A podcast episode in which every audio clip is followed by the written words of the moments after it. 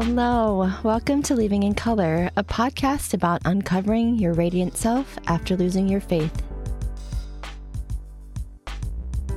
I am your host, Christina Elmer. I'm so delighted you found us.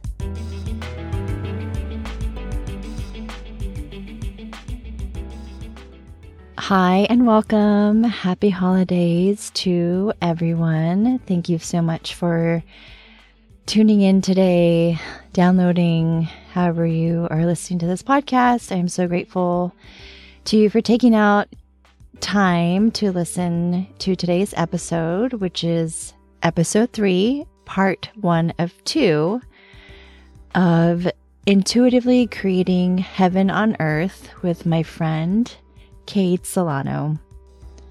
I am so excited for you to get to know Kaide and to hear her journey into becoming the amazing and charismatic human that she is today. So, once again, thank you for listening. And here is Kaide. Enjoy. Hi, and welcome to Leaving in Color. I'm so glad you're here today on today's podcast. I First of all, I apologize. My voice is a little froggy with West Texas allergies. We're into the harvest season here in my part of the country. So things are being uprooted and there's a lot of dust and allergens in the air. And your girl has not taken her allergy medication. So um, please bear with me. But on today's podcast, we have a very special guest. I met her through um, a mutual friend and coach. We were in the same coaching container through our friend Susanna Merrick, who is an aura reader. Go find her on all the socials and on the internets. She is an amazing, amazing human. But my guest today is Kaide. And Kaide and I, in a breakout group in Susanna's group, we kind of connected a little bit more. And I really got to know her and I'm actually kind of fascinated by Kaide and her where her life has taken her. So I invited her on the podcast today to share her her journey with us. So welcome, my friend. I'm so excited you're here. Hi. Hi. Thank you, Christina, um, for that beautiful intro. And I'm so glad that I've been able to connect with you and get to witness you grow as a person the last six months. Thank you, Sam. Um, especially through Susanna and yeah, I'm happy to be here. Yeah, this is this is exciting. So, Kaide is very intuitive. It's what I'm coming to really recognize about her. So, let's go ahead and just kind of start from the beginning. Just give give us a little bit of insight into your origin story. Who is Kaide?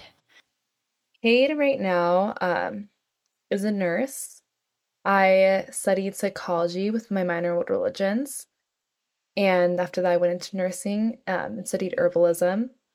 And now I'm a Reiki practitioner and a tarot reader. And I do that um, full time with nanning and other creative projects that I also get to work on.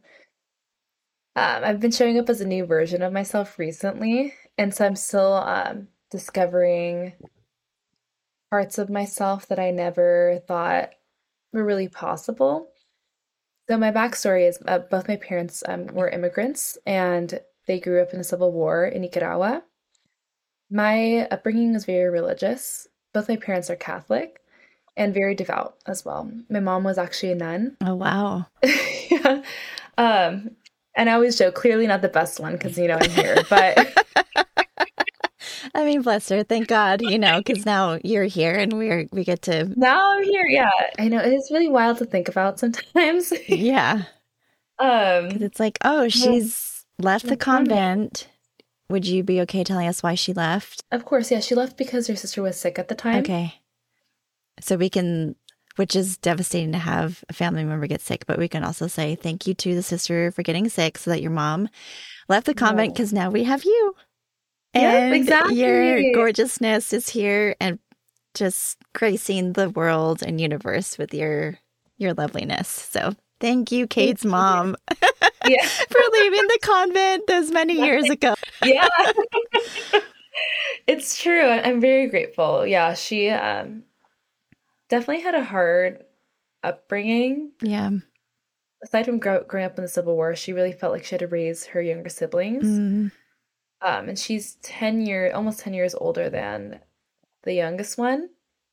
I, f- I very much feel for her. I think almost anything that I do now is for my inner child and for my mom. yeah. Um, and for the life that sh they didn't get to live. Yeah.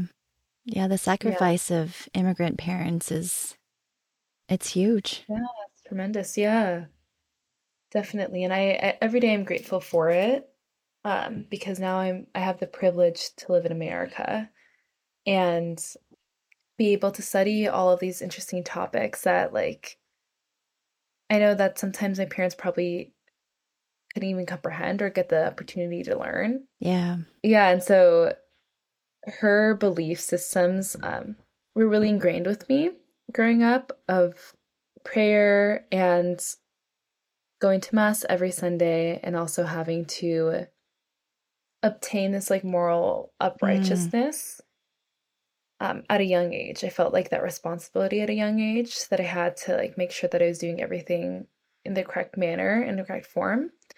Um, but so much so that I wasn't allowing myself the freedom to explore uh, my own abilities and interaction with the world. Yeah. Are you an only child? No, I Okay. have an older sister, Okay. and um, she's about two years older, but we were always very close. In our upbringing, we ha- definitely differed on our values um, in some senses.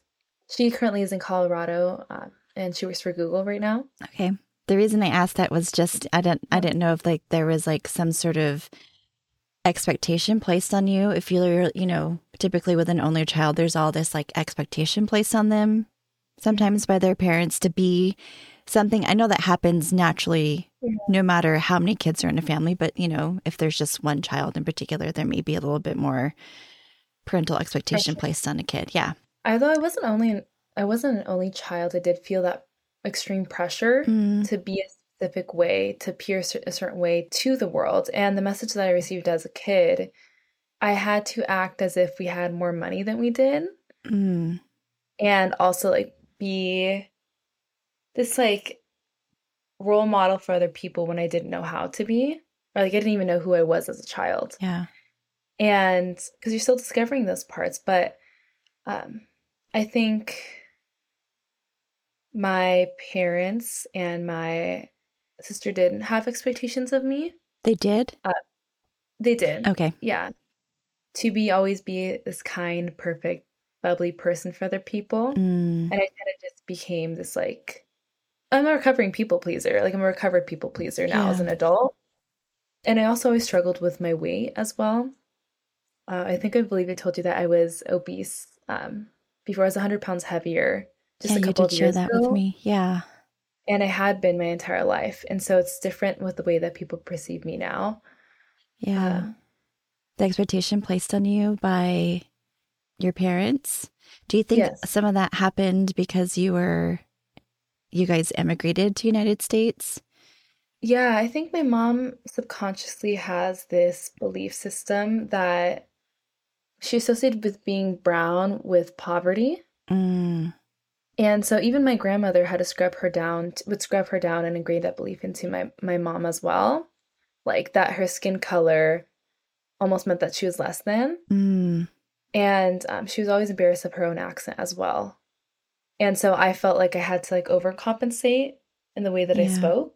even within Asian cultures, like, you know, a lighter skin is considered more beautiful and a little bit more royal in a sense. Like people, like, because a darker skin tone, like those people usually worked out in the fields and they were the laborers, you know? And so I, I understand that where that might, you know, have an effect on your mother and then, you know, come into play and how she raised you and how you presented in the world as a child.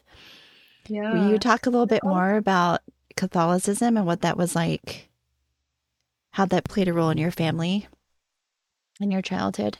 the belief systems that we have were there to keep us safe. They Mhm. kept us safe in some manner or some parts of ourselves, whether that be like if your brown skin makes you feel less than, or like if you associate with poverty, or even religious beliefs. Like Yeah. growing up in Catholicism, like um, we hold on to these things. And I think from both my parents, um, being children that grew up in a war, the one thing that was consistent for them and there for them was going to church. Yeah.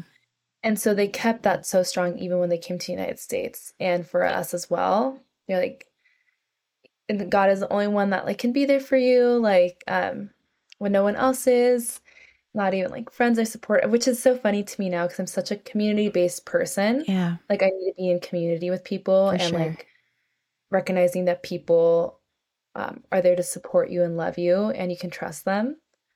But they came from such a place of mistrust that I started to look Mm. at the world with that same lens Oh of yeah, for mistrust. sure.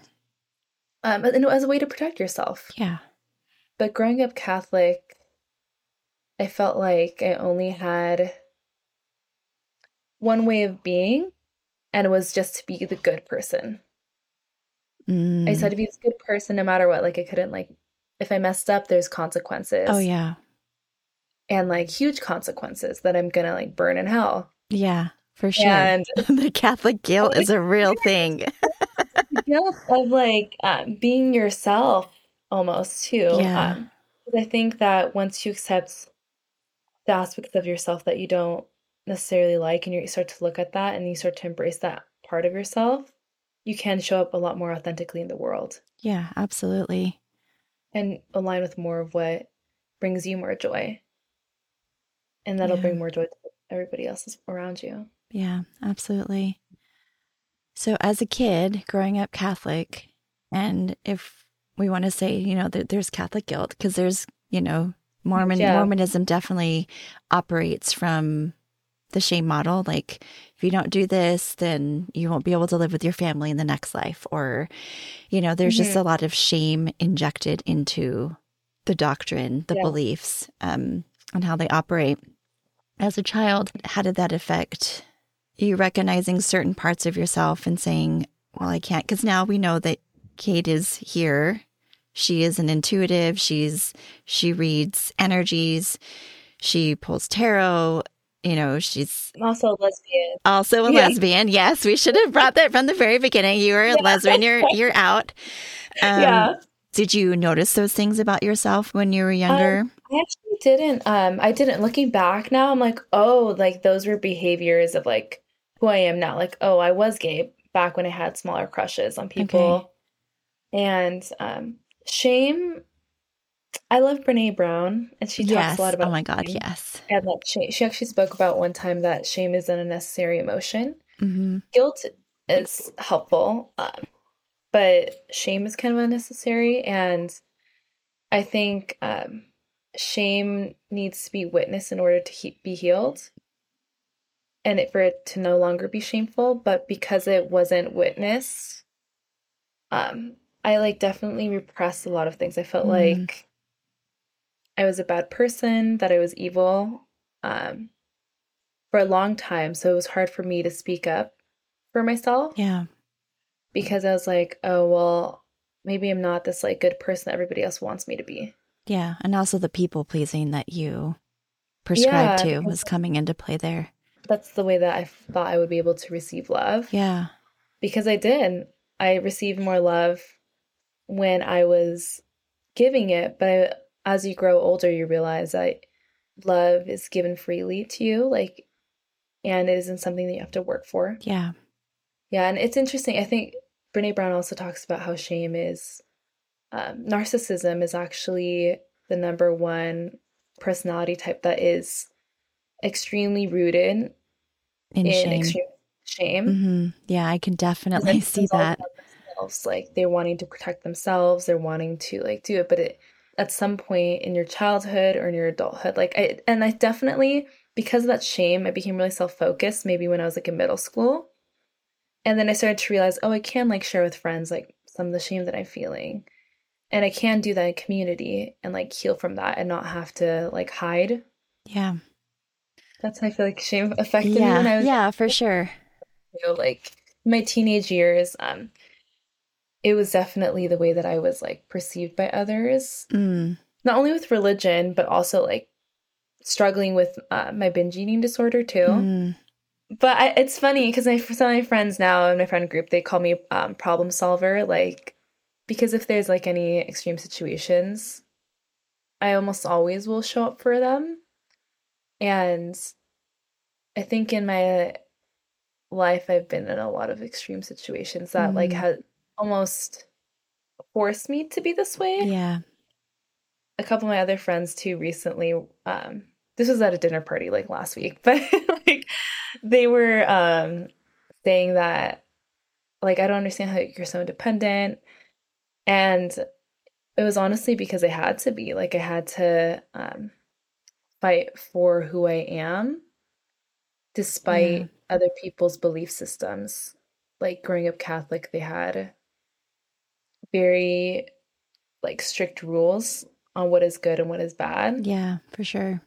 And if it's bad, you're going to go to hell. Yeah. Was one of the messages. And so that can be very harmful when you're trying to explore things mm-hmm. outside of that realm. Yeah. And to come to realize that they actually aren't bad. Did you notice anything when you were younger about, you know, maybe in terms of like any psychic or intuitive abilities? Because we know that, you know, yes. within Christian religions and faiths, like as you just said, you know, there's a very specific precept of or expectation of, you know, we believe in a God, and usually there's, yeah. you know, Jesus and the Holy Ghost. I can't remember my my world religions studies yeah. are I'm blanking on that in the way of Catholicism works, but I know that Catholicism also has some sort of like mysticism within it because they you know they believe in saints and yes. um I love going into Catholic churches like honestly anywhere I'm at I I love to go in and just like look at the artwork is just incredible. Yeah. And then just like, you know, the the traditions and the ceremonies and like rituals almost? yes the rituals thank you of just like yeah. lighting the candles and yes. all those things but how does it differ for you now being a tarot reader and an intuitive like did you notice yeah. any of those things for yourself like thinking i can't do that because i'm catholic and even though catholicism is mystical in its own right looking anything beyond that was framed as bad. I, that's exactly how I felt. Was I felt as if it was um, bad anything that explored outside of that. Uh, but I had always had um, clairsentience and claircognizance, mm-hmm. and I didn't have the words to articulate that at that time.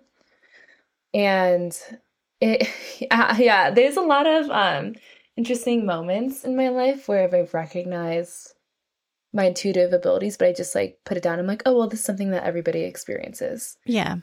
Or could you say it was like, oh, it's the Holy Spirit telling me that? Like in Mormonism, that's what we called it. It was like Holy the Holy Ghost. Yes, the, Holy the Holy Spirit, Spirit is telling me to come do this when in actuality, when you actually sit and think with it, it's like, yeah, it's my intuition, which Yeah, exactly. Exactly. So I yeah, um, even uh, my mom, I slowly hint at her that I am a psychic and she know like your parents know who their kids are and that's oh, something yeah. i've learned through nannying and working as a pediatric nurse and she she's like it's the holy spirit and, and it, it makes me laugh and it can be spirit um, but also everyone has very specific intuitive gifts mm-hmm. to them and um, i didn't discover that until i met people like me in my adult life now and um, yeah, I definitely felt a lot of shame around that.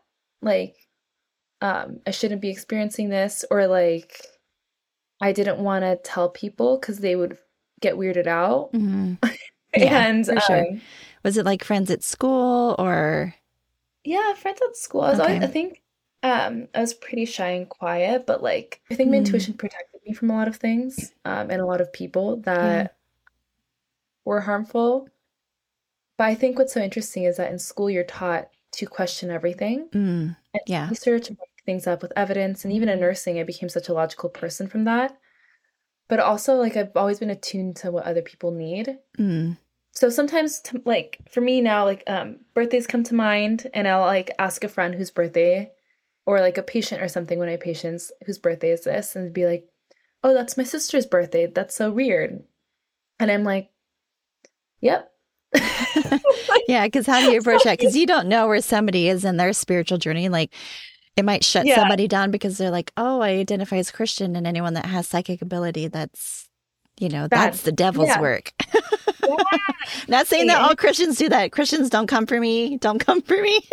yeah. but you know what I mean. Like, Yes, definitely. It, it's they have that mentality, and I think that um, I have such a deep reverence for religion, and even like growing Catholic, there's a lot of things that I do respect about it. Um, but then I studied world religions, hmm, and so I studied psychology because I'm was so confused as to why my parents and people around me behave the way they did, yeah, and like psychology is like why do you behave the way you do because of the way you think yeah, but then world religions is like, why do you believe the things you do?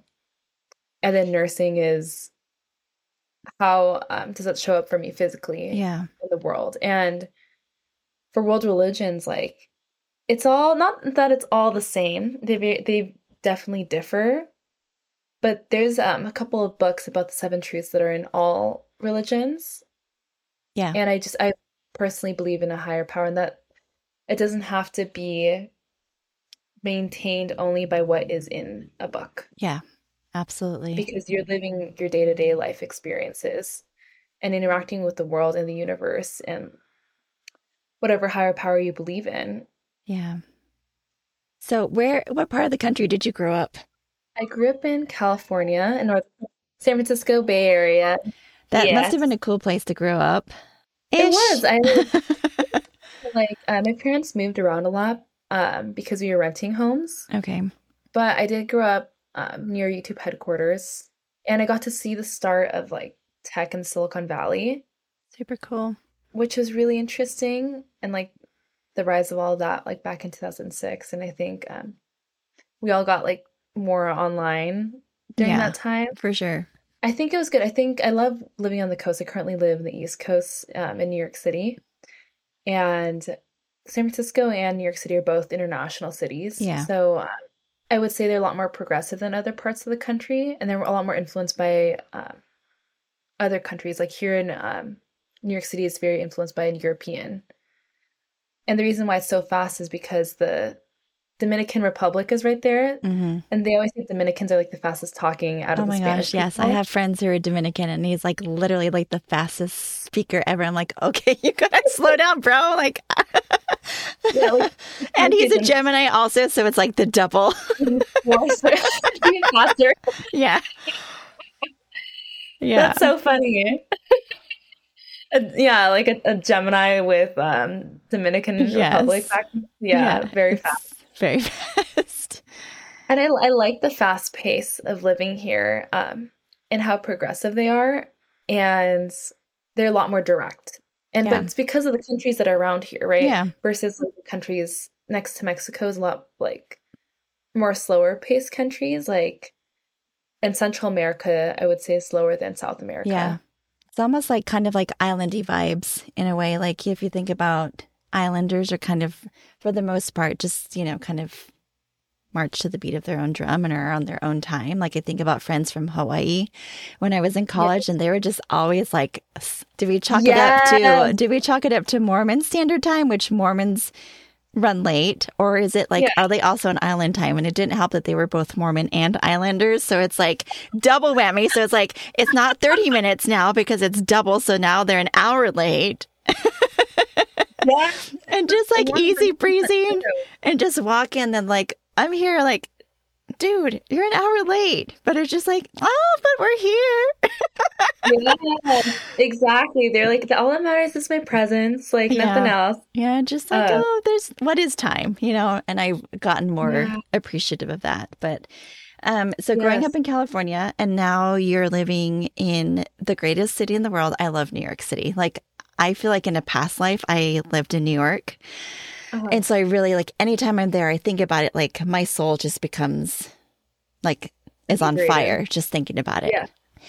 Um, but back in San Francisco growing up, you just in our coaching group, you had mentioned that you went to a Christian high school and then you went to Christian a Christian university. What was that Yeah. experience like? Because already, obviously, like, you were still discovering myself. discovering yourself. Mhm. How did you end up at a Christian college? So money's always been a factor in like my my family and I remember feeling like shamed if we didn't have enough money, but we had moved. I went to public high school um, in San Francisco, the Bay Area Peninsula, and then uh, we had to move halfway through after my sophomore year across the east of the East Bay. Okay. So because I wasn't in this district any longer, I couldn't stay at the high school that I wanted to graduate from. We had applied and we had appealed um, with the district for me to go still go at the high school, but we weren't sure where to go my parents really wanted to put me into private education, and I actually went to um, an all girls Catholic high school for a second there. Okay. And the beginning of my junior year, it reminded me of Hogwarts, this place. Yeah, I can imagine. And you had to wear like a plaid skirt and like do things. But I remember telling my mom, I was like, Mom, if I get a B, I'm gonna start crying because the, the tuition here is 20K, like as a high schooler. And um I like my grades were always really good. I had like I was straight A's until um maybe my sophomore year definitely started to struggle a lot more. Um and later on got diagnosed with ADHD. Okay. And I realized that's um played a factor into it. And then we actually ended up going to a private Christian high school. My mom put me in there. It, it was a little bit of cheaper to intuition and way closer to where we lived. And um, that was hard because of my concept of love. And I had to be in Bible classes. Mm. And like, um, you couldn't dance either at the proms, quotation mark, quotation mark. Um, you so was this, was this church like a Church of Christ? No, it was, um, it was just a Christian non-denominational um, high school. But you couldn't dance either. Interesting. Yeah, you couldn't dance, and it was also interesting because you would call everybody your brothers and sisters. Yeah, we did that in Mormonism too. Yeah.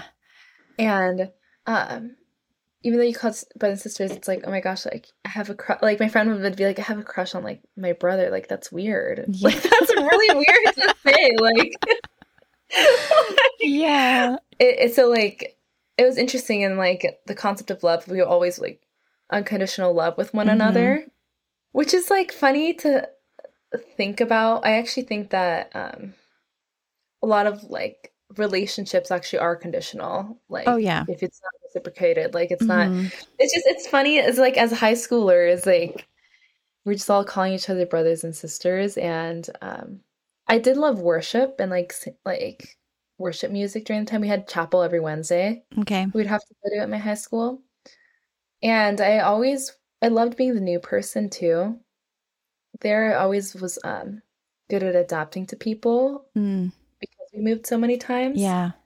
I've always been a social person. But I definitely read more of the Bible there than I ever had like ever. Like at that Christian I, at that Christian, Christian, high school. High school and I became very devout okay. and I was like, this is what's right because that's what's around you and that's yeah. what you're exposed to. Yeah, for sure. And like even for when my cousin came out to me at that time, I was like, well, in my, my mind, like all I've been told is that that's wrong. Yeah. You know? Um, and I told her, I was like, I still love, love you, but I don't know. I think that's wrong because that's the only thing I knew, the only way yeah. I knew how to think. Yeah. And it's hard. And like now we're actually super, super close. And she's a school psychologist for a couple of high schools, my cousin. And um, she's helped me out in my coming out journey as well. And like we've had a lot of conversations about what actual like love looks like. Yeah uh, and, and then at a Christian high university, I got a scholarship to go there, which is why um, I decided to go there. And even there, we had chapel, and it was like like sex isn't allowed before marriage. Like it's not like good for you to have sex. Um, and so I denied those parts of myself for a very long time. Yeah. Which I think is extremely important to your health, and uh, like even as a nurse, and even at like working and like urgent cares with people and like and, and like the concept of, of, the topic of sex and, and love is a whole other conversation yeah. that I could talk on for hours. You're, you're, talking about just like general, like basic sexual developmental milestones. Sex- yeah. Yes. Sexual developmental milestones um, weren't reached for me. And like, I like really couldn't like be myself. And then like, I had a couple of dates with some guys here and there. And then, oh, I had to leave um, my university because of I was studying psychology there, and I was there for two years. Um, and we like studied social psych and like how do people interact with the world and like um, and we got to do a lot of public experiments which i loved because you get to see how people behave and like you just observe them and then my world religions class i actually felt was a little bit biased in some sense because of it but we did get to go to, like synagogues and stuff Yeah. and then I lost my scholarship because I failed how to navigate online, ironically. Oh That- no.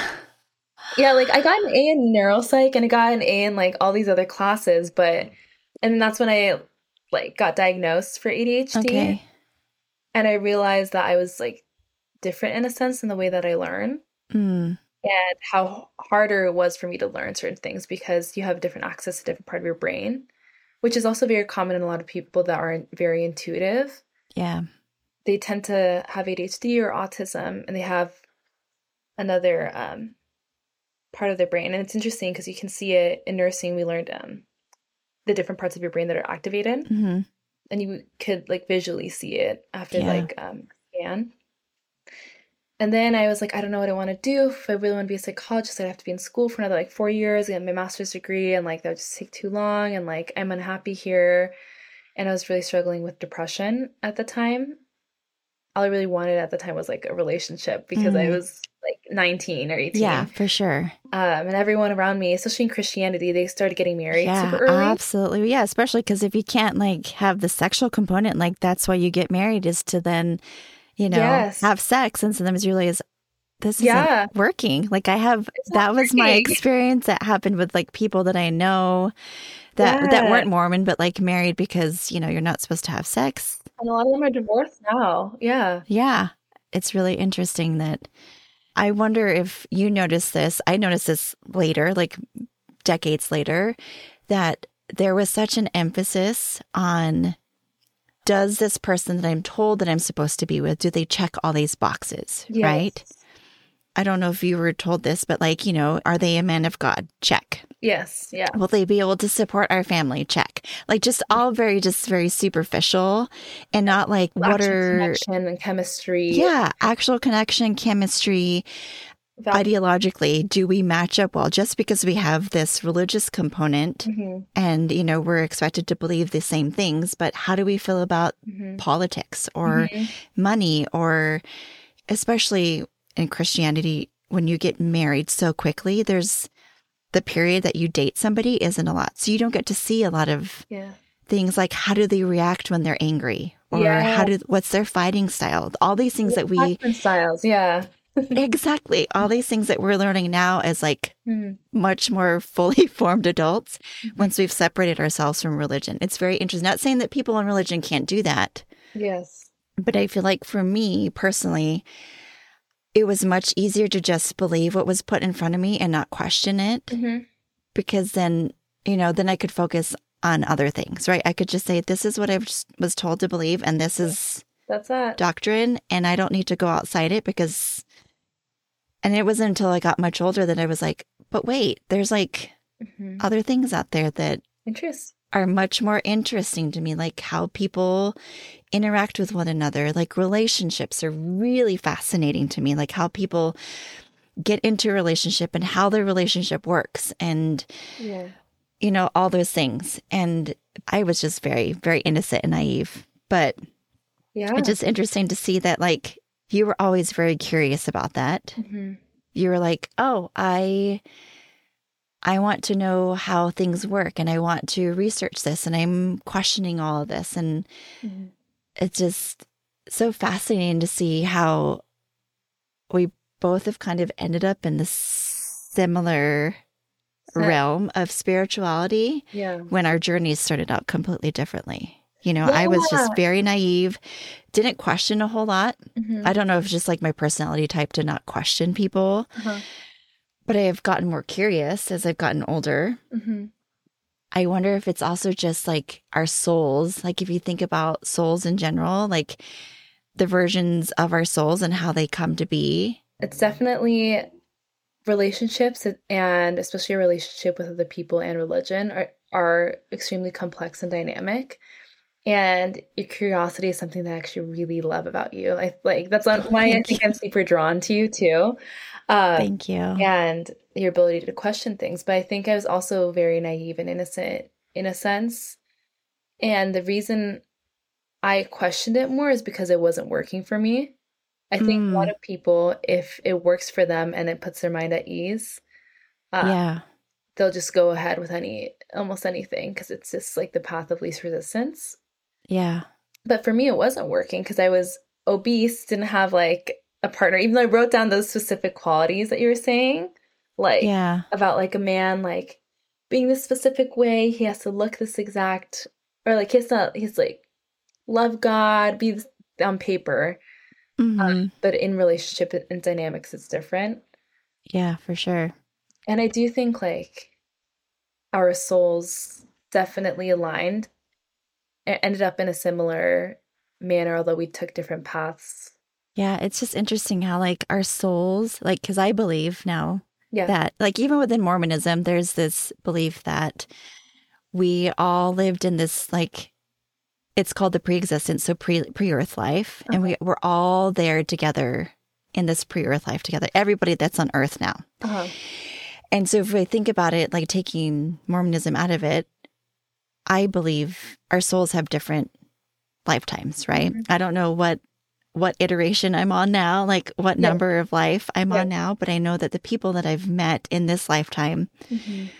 are people that I've known before. Like one example for that I can use that I know specifically is my fiance. Like mm-hmm. I know that when I met him, like holy shit, I've known this person before and I've not ever felt that yeah. with anybody else. And it's just interesting to me just now just noticing different things like, oh, like my very best friend, like there was something about her in another life that's come into this life with me and we're just on the same path together and it's beautiful to see that we're just like our souls are just aligning, realigning again. And it's just really, really cool to think about it no matter way, whether it's the Mormon f- frame of it or now it's like, oh, everybody that we meet in this lifetime was there before and we'll meet again in a different version in this. And it just, we don't know when we're going to meet them. Right. Yeah. Like I could have known you in a different life. And what is that? What did that look like? You know? I, I, I, just get very curious. And I actually um, I got into past life regression. Uh-huh for a while too because I didn't believe in it for like so long. I was like, I because I'm very much a skeptical person, and that's the thing is because I was trained to be logical, and the last three years I've been training myself to be illogical and like and just follow and trust my intuition. It's led me to the most beautiful places I could ever like imagine. Yeah. And, but so like I'm very skeptical of all that stuff with past life, but you do your soul does have a recognition. There's a couple of books that I do read. Um, I read actually a lot. There's like um, The Mountain Is You. I think it's by Brianna Wiest, and also um, A Course in Miracles. And both of them talked about how um, there's about 50 people in this like lifetime that like reincarnate with you, mm. and um, and you have a soul recognition, and not just like similar patterns and behavior, but soul recognition is yeah. different. And I've definitely felt that with like certain past lovers or like friendships mm-hmm. um, that were felt to like guide me in a sense. And when I did a past life regression, it was really wild. I actually recorded it. Um, and we were in a class. I took a class by this shaman, and she's a doctor, and I met her um, through one of the hospitals that I worked at and her name is Dr. Bonnie Russell. All of her stuff is great. She recorded us having our past life regressions.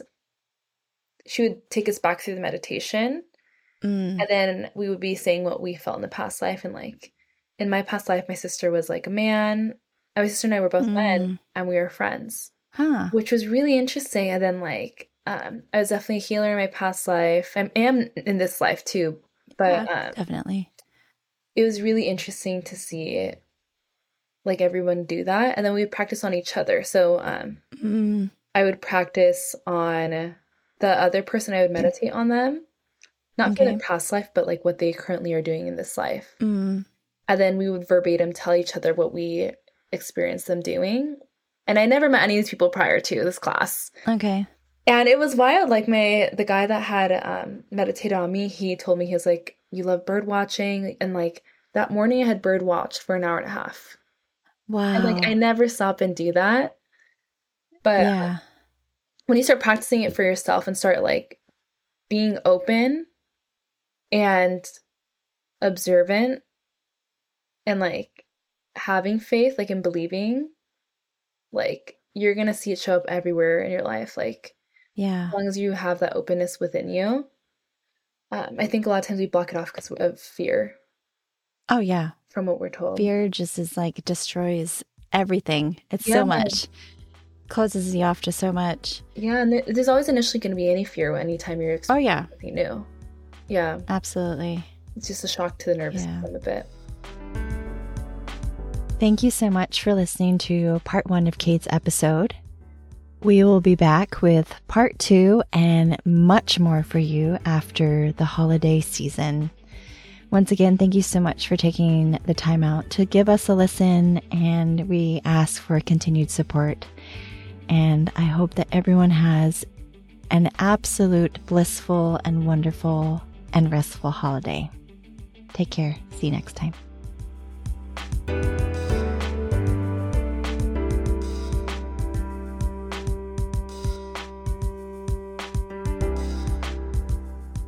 Thank you so much for listening today and allowing us to be a part of your day.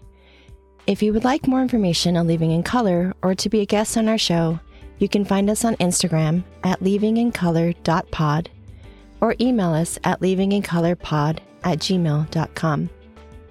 If this episode resonated with you in any way or made you think of a loved one or a friend, please tell them about it. Your support generates more abundance collectively, so please subscribe to Leaving in Color wherever you listen to podcasts. Like all beautifully crafted pieces, this podcast was co created by the most talented humans. Our music is by the melodic master, Tucker Winters. Our lovely cover art is by the multifaceted Jen of all trades, Jen Cagle Gilmore. Leaving in Color is masterfully produced in conjunction with Particulate Media. K.O. Myers, executive producer. And I am Christina Elmer. See you next time.